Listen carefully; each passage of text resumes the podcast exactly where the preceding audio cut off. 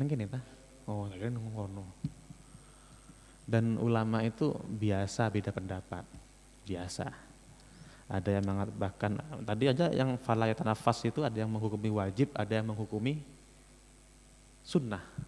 Falayat nafas, Anda minum nggak boleh uh, bernafas itu ada eh kok yang ini bukan, maksudnya yang ini. Men, membasuh ketika buang hajat dengan tangan kanan itu ada yang mengharamkan, ada yang memakruhkan. Ya, itulah fikih. Ada perbedaan ulama terakhir. Imam Tobari itu punya kitab judulnya Ihtilaful Fukoha. Di sana dijelaskan ada sekitar, ada sekitar belasan, belasan sebab ulama itu bisa beda pendapat. Di antaranya adalah dalam memahami hadis, memahami teks, memahami nas, itu ulama bisa beda pendapat. Karena ada lafat yang itu merupakan lafat yang mustarok, yang punya dua makna atau lebih ada. Yadullah, tangan atau kekuasaan artinya. Ulama beda pendapat tuh. Faham, gimana ayatnya itu? Yatarabasnah bi anfusihina salah satu guru. Jadi orang yang ditolak, perempuan yang yang ditolak suaminya maka yatarabasnah bi anfusihina salah satu guru. Mereka harus iddah selama tiga kali kuru. Apa kuru itu? Ada yang ada yang memahami uh, suci, ada yang memahami kuru itu sebagai head. Beda-beda ulama. Itu pertama. Dalam memahami lafat itu ulama beda-beda. Akhirnya apa? Hukum yang dilahirkan juga beda. Kedua, pembendaharaan hadis para ulama itu beda-beda. Pembendaharaan hadis ulama beda-beda ada ulama satu, Imam Syafi'i mungkin hafal hadis soheh cuma sekitar seribu. Imam Hanafi bisa lebih banyak, bisa lebih sedikit. Dan itu hal yang yang alami. Yang paling banyak justru adalah Imam Malik. Kenapa? Karena Imam Malik hidup di Madinah. Madinah sebagai tempat hidupnya, tempat tinggalnya Nabi. Otomatis sumber hadis itu lebih banyak di Madinah daripada di tempat lainnya. Di Irak tempatnya Imam Syafi'i, Imam Hanafi di Irak. Itu jauh lebih sedikit hadis-hadis soheh. Yang sampai, kalau sekarang enak, enak online. Enak Youtube gampang, kalau dulu enggak kan. Anda kalau pengen nyari kisah-kisah yang soheh tentang bahaya syafaat di mana? Di Blok Agung, jangan cari di Jakarta, gitu kan. Sama seperti itu, kalau Anda ingin cari hadis soheh, maka pergi ke Mekah Madinah. Itu dulu ya, seperti itu. Semakin jauh dari Mekah Madinah, otomatis hadisnya semakin sedikit yang didengar. Nah, Hanafi di Irak, Irak jauh dari Madinah, sedangkan Maliki di Nah, itu salah satu sebabnya di antara berbagai sebab. Babul istinsari fil wudu'i. bab yang menerangkan kang nerangake istinsar. Ya masukkan anu apa? Air ke hidung fil wudu'in dalam wudu. An Abi Hurairah radhiyallahu anhu anin Nabi sallallahu alaihi wasallam. Qala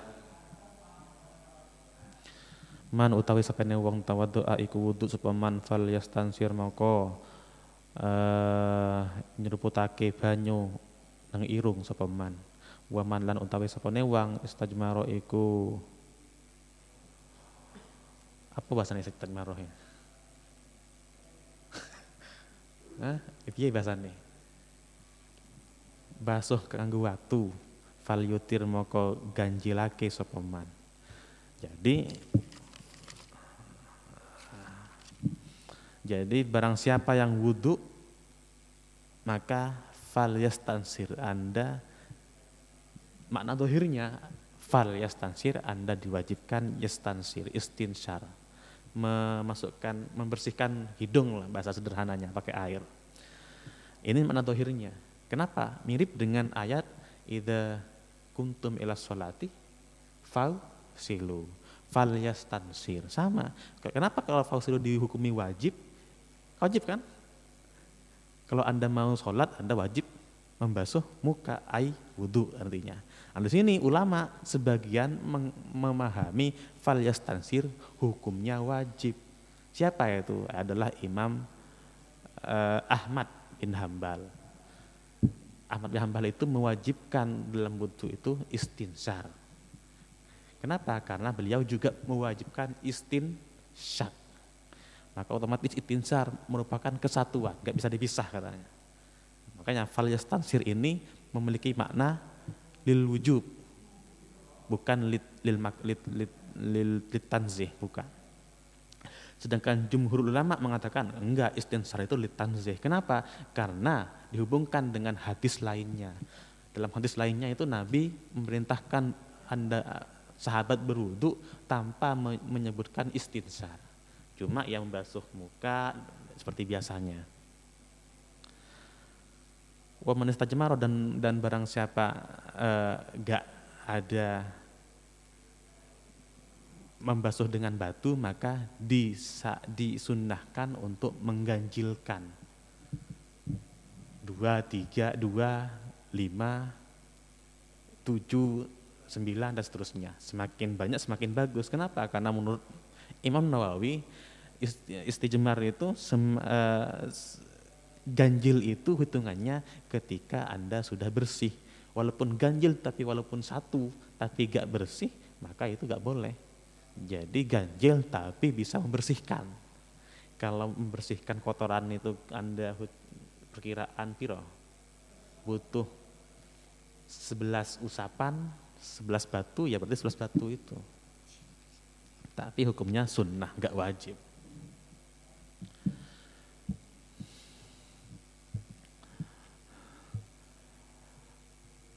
An ummi atiyah qalat qala Rasulullah sallallahu alaihi wasallam lahunnah.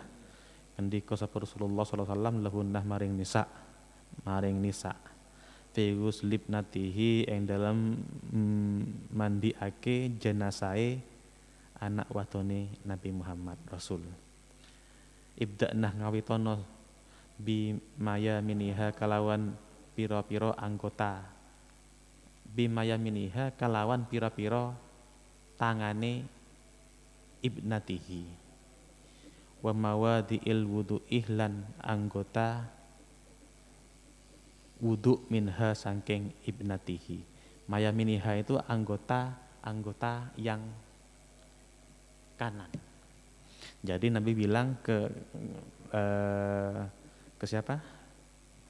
Ke para sahabat-sahabat perempuan kepada perempuan muslimah yang memandikan jenazah putranya. Siapa putranya itu? Ya ini putrinya. Di sini jelaskan adalah Zainab radhiyallahu anha.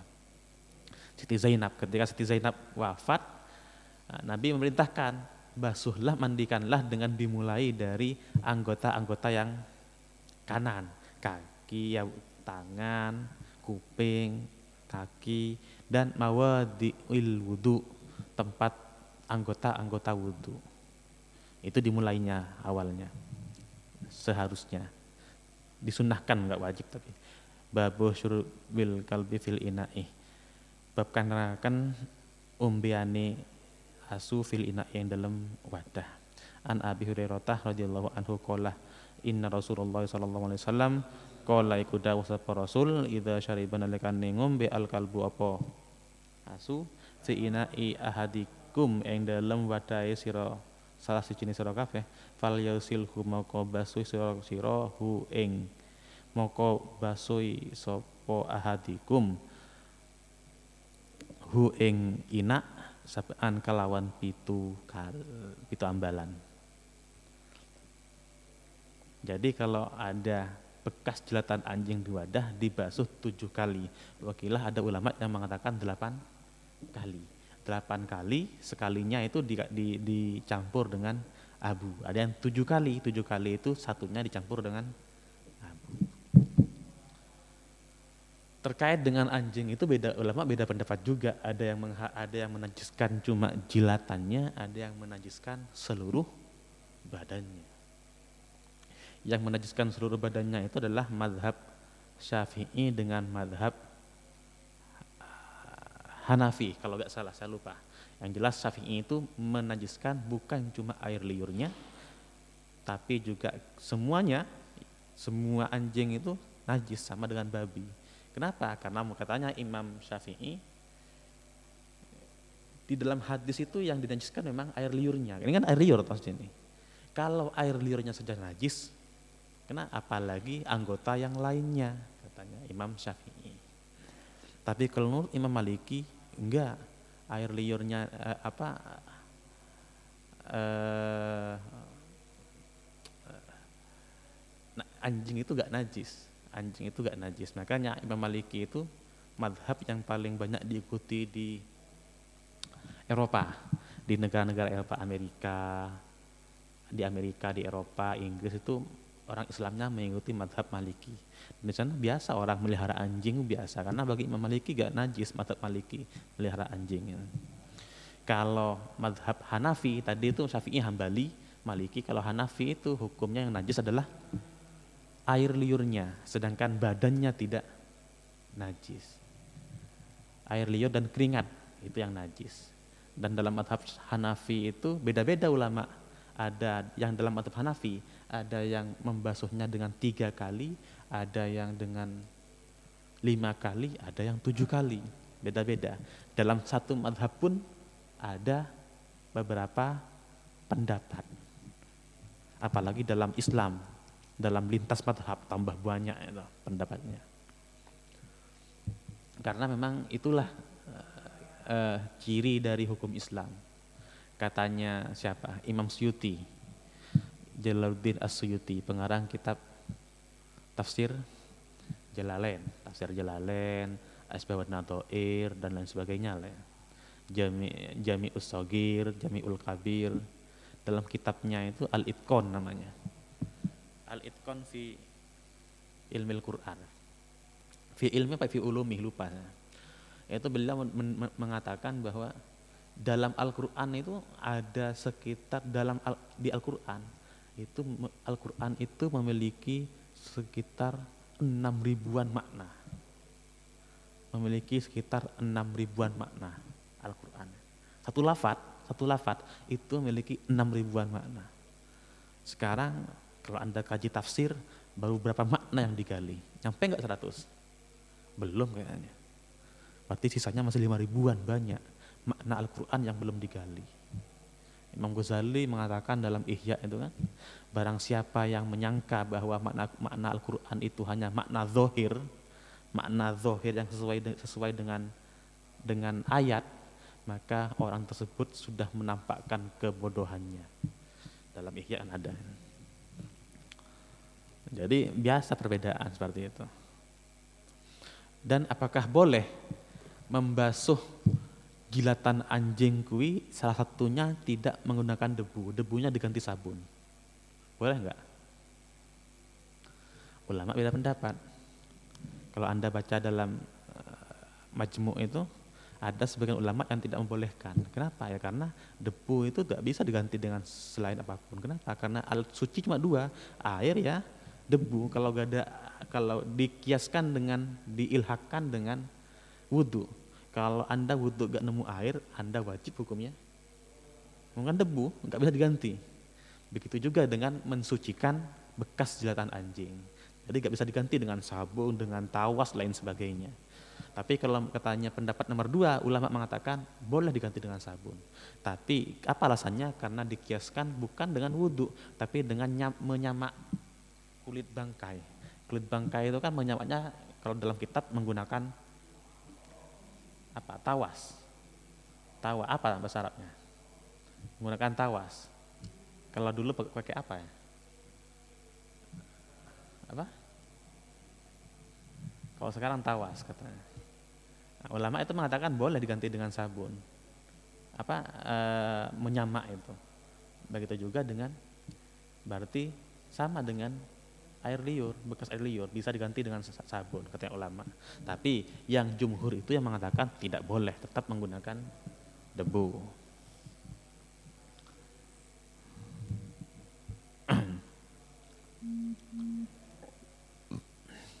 Jadi Anda kalau kalau seumpama melihat orang Islam melihara anjing jangan kaget.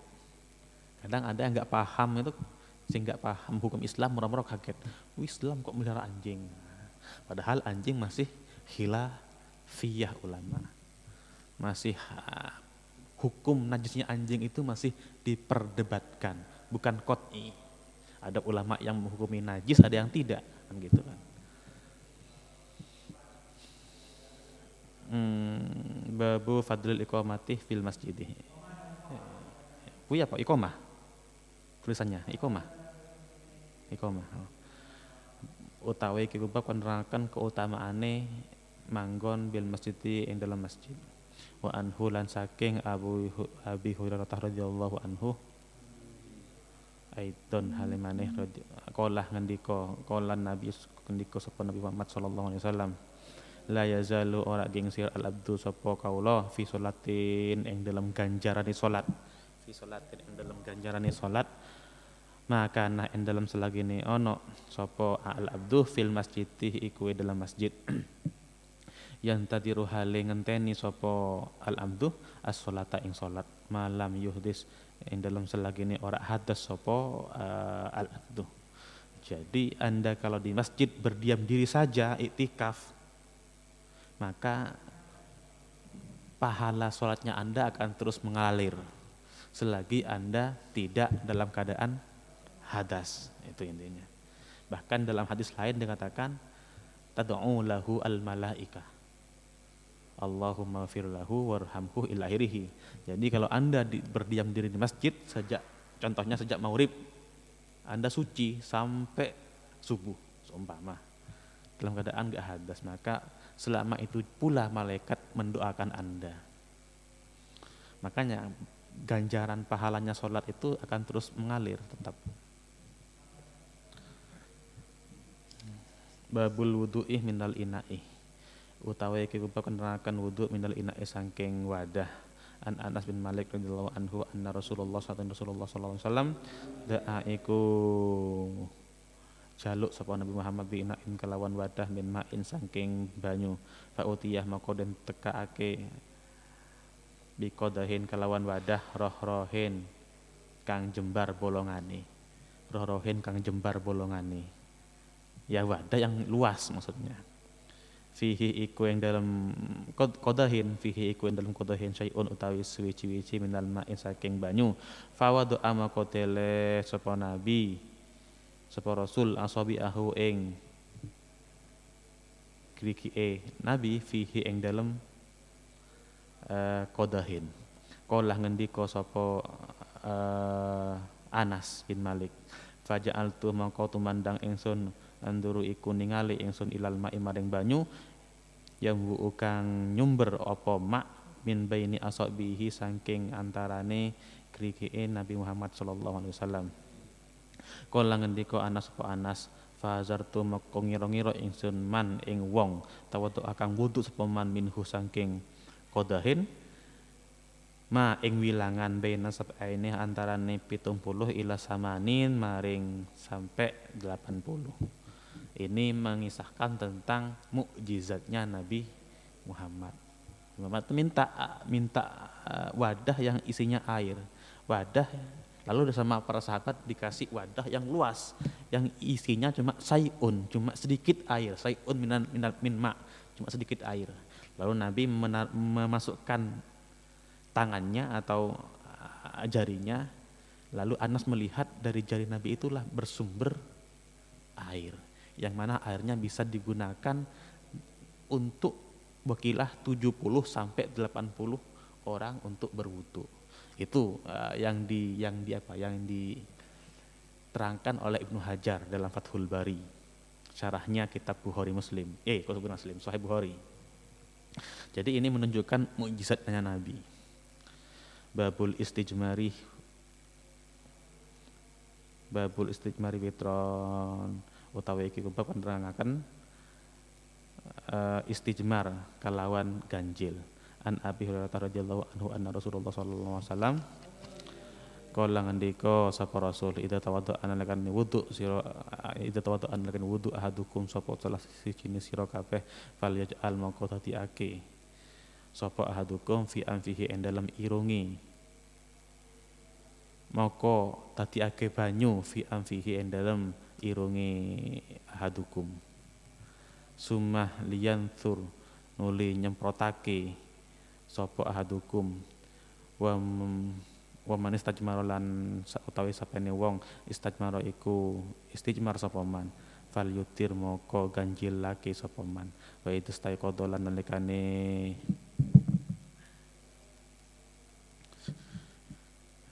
ngelilir sapa man lilir ahadukum sapa salah siji sira kabeh minaumihi saking turune ahadukum fal yausil maqabasu sapa ahadukum yadahu ing tangane ahadukum.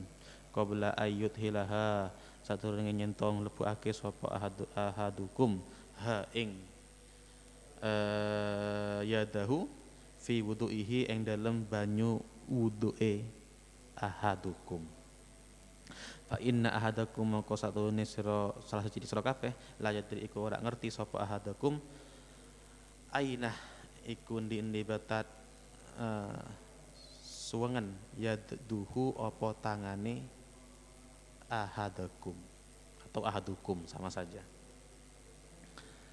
Ini yang sering dikisahkan. La yadri aina batat yaduhu. Bahwa kita gak tahu kalau bangun tidur itu kita diharuskan disunahkan untuk pertama kali membasuh tangan. Tangan. Kenapa? Karena kita nggak tahu nggak sadar selama tidur itu tangan kita nyentuh apa. Kok yang menyentuh manu kan seringnya nyentuh manu toh. Imam Syafi'i ini menurut Ibnu Hajar Imam Syafi'i mengatakan memutlakkan jumhurul ulama dan Imam Syafi'i memutlakkan semua tidur semua waktu tidur, mau tidurnya siang, sore, pagi, malam, semua disunnahkan untuk kalau bangun mencuci dulu kedua tangan. Tapi kalau madhab Hanafi itu yang disunnahkan cuma yang tidur malam. Berarti bangun subuh itu langsung diwajib disunnahkan cuci tangan. Kenapa? Karena alasannya Imam Hanafi yang rawan garuk-garuk kui biasanya malam-malam gitu loh. Ya toh, gatel-gatel kuwi biasanya umatnya malam. Ya. Gatel-gatel di mana aja wes, apalagi di area terlarang. Itu kan paling enak malam garuke. Paling nikmat. Makanya disunahkannya malam. Tapi kalau menurut selainnya Imam Hanafi, Madhab Hanafi, jumhur ulama mengatakan semua semua waktu tidur, mau siang, malam, semuanya kita diwajibkan. Dan ini hadis ini bisa digunakan di lain di selain konteks wudhu sebenarnya, di selain tidur. Bahwa mencuci tangan, apalagi di saat sekarang itu merupakan suatu keharusan ternyata. Dan Nabi sudah men, sudah mengatakan itu berabad-abad sebelumnya bahwa sumber dari penyakit itu memang dari tangan gitu kan.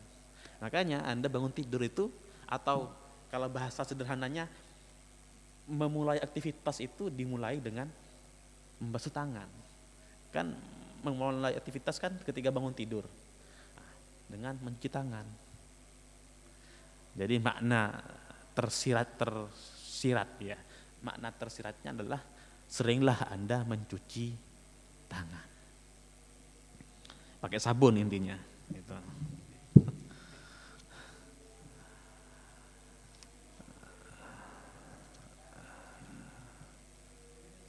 Sampai di besan. Oh, babul wudu iminan naumi. Bab kang rangaken wudu minan naumi saking minan naumi ini bukan saking gak apa wis saking uh, ngantuk menuais.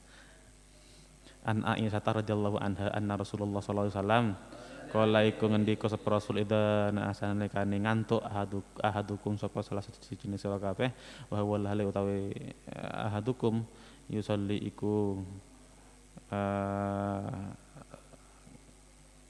ngarepake salat sapa ahadukum. Fal yarkut maka turu si sapa ahadukum hatta yadhabah sehingga ilang anhu sangking ahadukum an-naumu apa ngantuk Fa inna ahadakum mongko satune salah satu sira kabeh idza sholat kunulikane salat sapa ahadukum? Wa wa hale utawi hale utawi ahadukum na isun iku wong kang ngantuk la yadri. Maka ora weruh sapa ahadukum la allahu menawa nawa yastaghfiru iku jaluk ngapura sapa ahadukum faya subbah nafsahu maka misui nafsahu ing awak dhewe ahadukum jadi kenapa kalau anda sholat Ah, anda mau sholat lalu Anda ngantuk, maka Anda dianjurkan untuk istirahat dulu sampai ngantuk Anda itu hilang. Apa bedanya na, naum dengan nais? Ah, naum kalau katanya Ibnu Hajar, nais itu tidur, tidur yang masih mendengar suaranya orang. Apa sampai pernah? Iya kan? Kadang baru tidur kan sih dengar suaranya orang, tapi wis wis setengah sadar. Nah kalau naum itu wes tidur-tidur yang anda wes gak dengar suaranya orang, itu bedanya. Nah, makanya orang-orang hipnotis itu biasanya katanya teman saya tuh ada yang ahli hipnotis pas dulu di Jakarta. Cara orang hipnotis itu ketika dia tidur paling enak itu ketika dia tidur dalam keadaan nais ini. Tidur yang belum 100%, tidur yang masih mendengarkan suaranya orang. Baru dia dihipnotis. Makanya katanya katanya ahli hipnotis kalau ingin mendidik anak, mendoktrin anak, anak si kecil ya, itu usahakan ketika dia baru tidur dapat sekitar dua menitan. Dia masih dengar kan, tidur tapi masih dengar. Nah itu melalui doktrin. Doktrin jangan jangan berbohong, ya segala hal lah. Kenapa? Karena itu yang paling melekat katanya ilmuwan.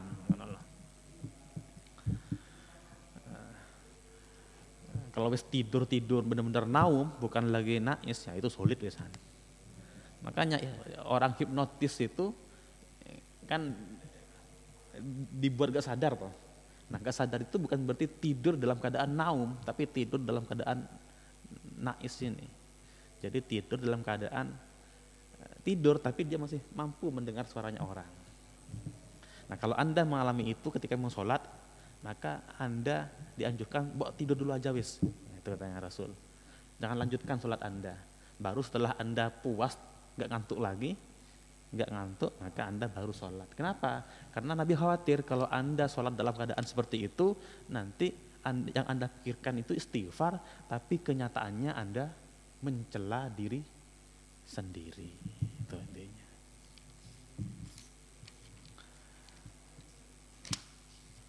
Babu mintal kabairi alla yastatirah min baulihi. Uh, utawi iki bab kan rangakan minal kabairi siku saking dosa gedhe alla yastatirah utawi nyento ora gawe tutup. Min baulihi saking nguyune wong Jadi orang yang kencing tanpa ada penghalang, tanpa ditutup, kencing di tempat umum itu minal kabair katanya dalam hadis ini. An Ibnu Abbas radhiyallahu anhu ma annahu qala marah lewat an Nabi Nabi Muhammad sallallahu alaihi wasallam biha itin kalawan kebun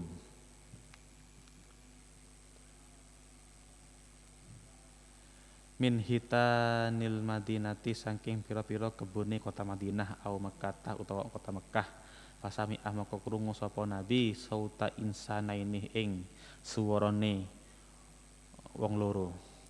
Yung azabani kang den siksa sapa insana ini fi kuburihima ing dalem kuburane insanain. Faqala maka dawuh Nabi sapa Nabi Muhammad sallallahu alaihi wasallam yung azabani dan siksa sapa insana ini wa malan ora ono yu adzabani dan siksa sapa insana ini fi kabirin ing dalem perkara gedhe. Summa qala nulida sapa nabi bala kana ono ahaduma apa salah sijine insana ini? La yastatiru iku ora nutup sapa insana ini mimbaulihi saking nguyuni insanain. Ah oh salah salah salah la yastatiru iku ora nutup sapa ahaduhuma min baulihi nguyuni ahaduhuma. Wa lan ono al ahiru sapa kang liya kan dua kan orang tadi. Satunya itu karena tidak menutup diri ketika kencing. Wa kana lan ono al akhir sapa wong kang liya yamsi iku lumaku sapa al lahiruh bin mati kelawan ngadu domba. Jadi Nabi lewat di sebuah berarti ini sebuah kebun yang mana kebunnya itu ada kuburannya berarti. Nah, gitu kan kebun eh, kebun kurma di sini. Kalau dilihat dari keterangan di bawahnya itu. Kebun kurma di Madinah atau Mekah. Lalu Nabi lewat, lalu Nabi mendengar suaranya dua jenazah, dua mayat yang anu yang teriak karena disiksa. Satunya itu kata, kata, kata Nabi karena jarang karena kencing sembarangan, kencing di tempat umum. Nah, yang satunya karena namimah, ngadu domba. Suma doa, suma doa nuli mundut sopon Nabi. Bejari datin kalawan pelepah kurma fakasaroha moko nyuek kasaro artinya ya pecah kan tapi di sini pecah gak cocok nyuek artinya moko nyuek sopo nabi ha ing jaridah uh, kisrota ini kelawan rong rong suwean fawadu amoko dele sopo nabi ala kulik kubrin ing ngatasi saben-saben kuburan min huma sangking aha sangking sangking insanain kisrotan ing sak suwean. Jadi Nabi mengambil pelepah kurma lalu dibagi dua. Setiap kuburan dikasih di atasnya itu satu setengahnya, setengah setengahnya. Fakilah mako den takoni lahu. Lahu maring Nabi ya Rasulullah lima fa'altah krono apa fa'altah ngelakoni sira hada ing iki? Iki iki suwean kala ngendika sapa Nabi Muhammad sallallahu alaihi wasallam la'alahu bak menawa-menawa ayo hafafa iku nyento den entengake anhuma sangking. Ayo hafafah iku nyento den entengake opo azab anhuma sangking uh, insanain malam tai basa yang dalam selagi ini ora garing opo uh, kisrota ini.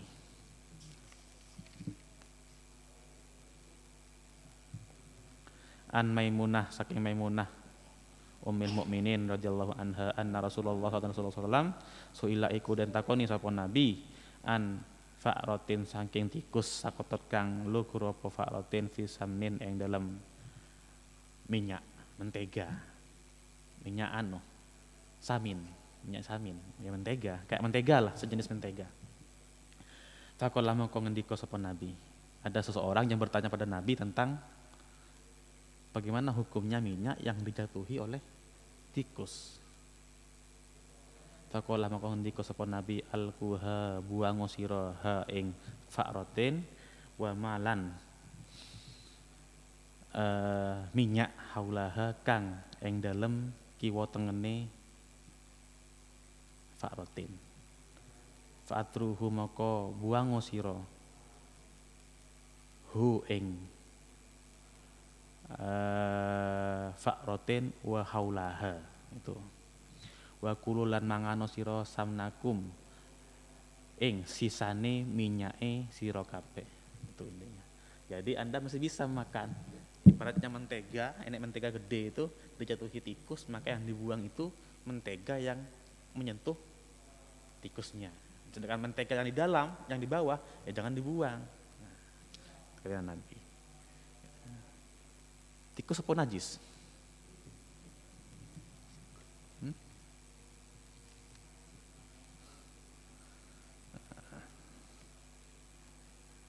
Wakilah di sini ada yang mengatakan bangkai, ada yang mengatakan tidak, bukan bukan bangkai. Tapi eh, walaupun bukan bangkai pun, ya tetap kita harus membuangnya. Karena itu kan masuk ke ke perkara yang menjijikkan kan.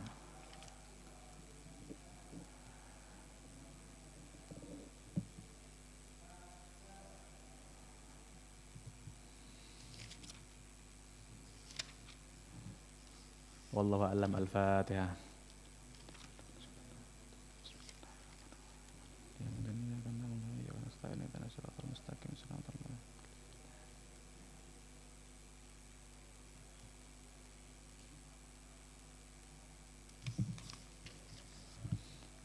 Assalamualaikum warahmatullahi taala wabarakatuh.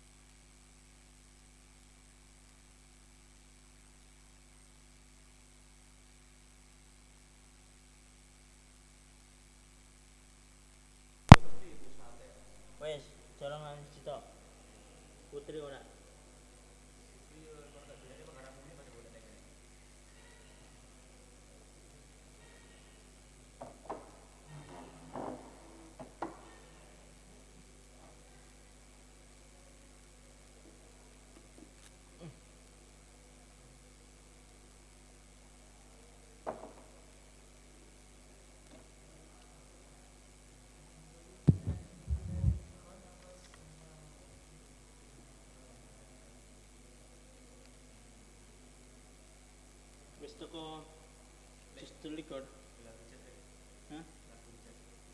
Piye kuwi?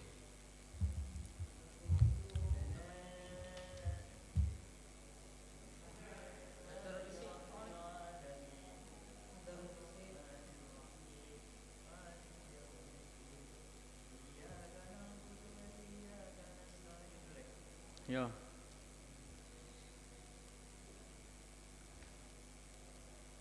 Bismillahirrahmanirrahim.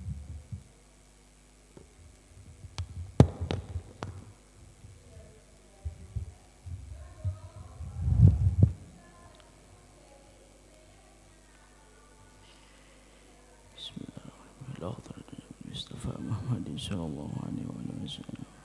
Wa ala alihi wa sahbihi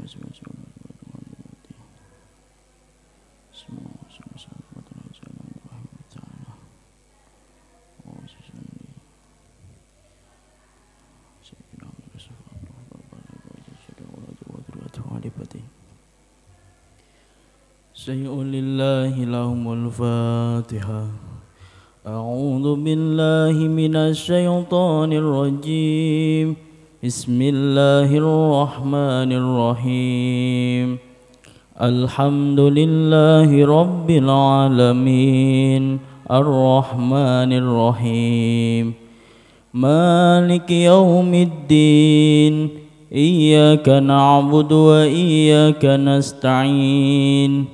اهدنا الصراط المستقيم. صراط الذين أنعمت عليهم غير المغضوب عليهم ولا الضالين. آمين.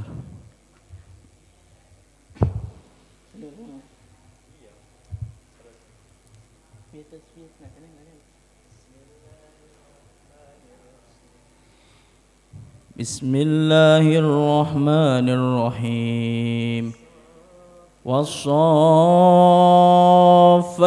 صفا فالزاجرات زجرا وفالتاليات ذكرا إن إلهكم لواحد رب السماوات والأرض وما بينهما ورب المشارق إنا زينا السماء الدنيا بزينة الكواكب وحفظا من كل شيطان مارد لا يسمعون إلى الملأ الأعلى ويقذفون من كل جانب دحورا ولهم عذاب واصب إلا من خطف الخطفة فأتبعه شهاب ثاقب. فاستفتهم أهم أشد خلقا أم من خلقنا؟ إنا خلقناهم من طين لازب. بل عجبت ويسخرون وإذا ذكروا لا يذكرون. وإذا رأوا آية يستسخرون وقالوا إن هذا إلا سحر مبين وقالوا إن هذا إلا سحر مبين أإذا متنا وكنا ترابا وعظاما أإنا لمبعوثون أو آباؤنا الأولون قل نعم وأنتم داخرون فإنما هي شجرة واحدة فإذا هم ينظرون وقالوا يا ويلنا هذا يوم الدين هذا يوم الفصل الذي كنتم به تكذبون. اهشروا الذين ظلموا أزواجهم وما كانوا يعبدون. من دون الله فاهدوهم إلى صراط الجحيم. وقفوهم إنهم مسؤولون. ما لكم لا تناصرون. bal humul yawma mustasmil mustaslimun. Wa aqbala ba'dhum ala ba'di yatasaalun. Qalu innakum kuntum ta'tunana 'anil yamin.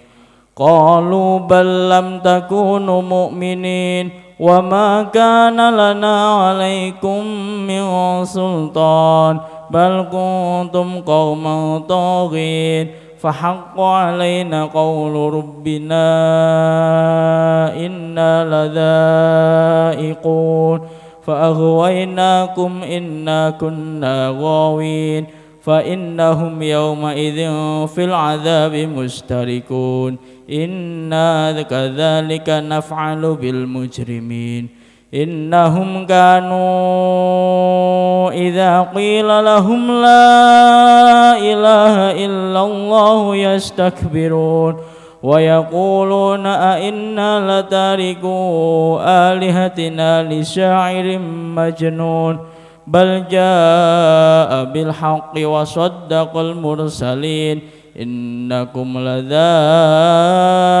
العذاب الأليم وما تجزون إلا ما كنتم تعملون إلا عباد الله المخلصين. أولئك لهم رزق معلوم فواكه وهم مكرمون.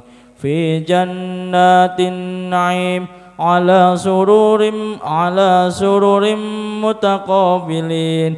يطاف عليهم بكأس من معين بيضاء لذة للشاربين لا فيها غول ولا هم عنها ينزفون وعندهم قاصرات الطرف عين كأنهن بيض مكنون فأقبل بعضهم على بعض يتساءلون